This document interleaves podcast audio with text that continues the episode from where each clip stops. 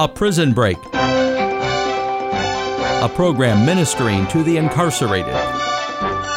Here is Will Gallarani, New York State Field Director of Prison Fellowship.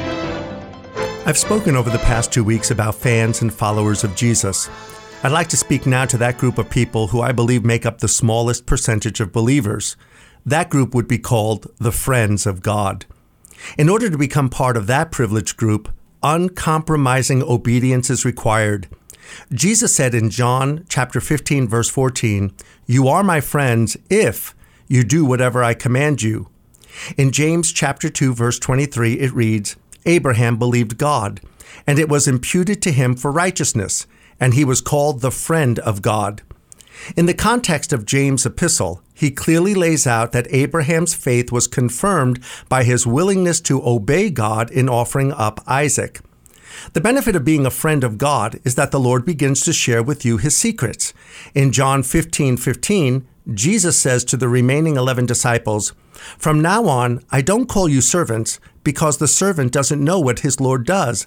But I have called you friends, because everything I have heard from my Father I have made known to you." When the Lord came down to see the wickedness of Sodom before its destruction, he visited Abraham, his friend. And the Lord said, "Shall I hide from Abraham that thing which I do, seeing that Abraham will surely become a great and mighty nation, for I know him, that he will command his children and his household after him, and they will keep the way of the Lord." The Lord is not going to share personal things with people who aren't friends. Would you? Perhaps many in the church today are full of fear because they don't know what the Lord is doing. That itself is a good motive for becoming God's friend.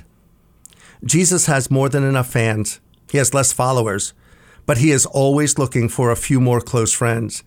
In the throne room of heaven, I'm convinced that the places closest to Jesus are reserved for his friends. And why would it be any other way? Thankfully, there is still room for more if we are willing to pay the price to be called the friend of God. Let us strive this year to become a better friend to God. Thanks, Will. For more information on Prison Fellowship, please contact Will Gallarani at five seven one, two five two, six eight three seven or William underscore Gallarani at p f m dot org. A Prison Break is a production of the Mars Hill Network with a mission of ministering to the incarcerated. Previously recorded programs are available on mars hill network dot org as a featured podcast.